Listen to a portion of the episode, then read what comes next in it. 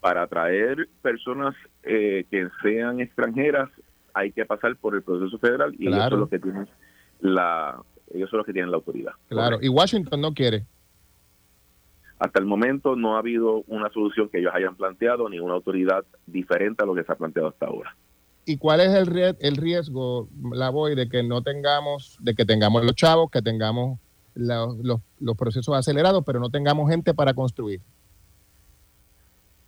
Que se puede, el riesgo es de que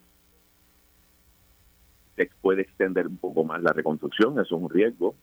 O sea que si ya está pautada para 8 a 10 años, eh, pues pueden ser 20 o 15. Pudiese ser, pudiese ser un tiempo adicional, eso es un riesgo. Otro riesgo es, de nuevo, que habremos utilizado todo el dinero, o sea, ya desembolsado eh, todo en cumplimiento y a pesar de eso no dio para cubrir las 24 mil facilidades que son las que tenemos en todo Puerto Rico reclamadas bajo María, sin contar las que se reclamaron bajo Fiona y bajo terremoto. Eso es otro eh, riesgo que pudiese darse.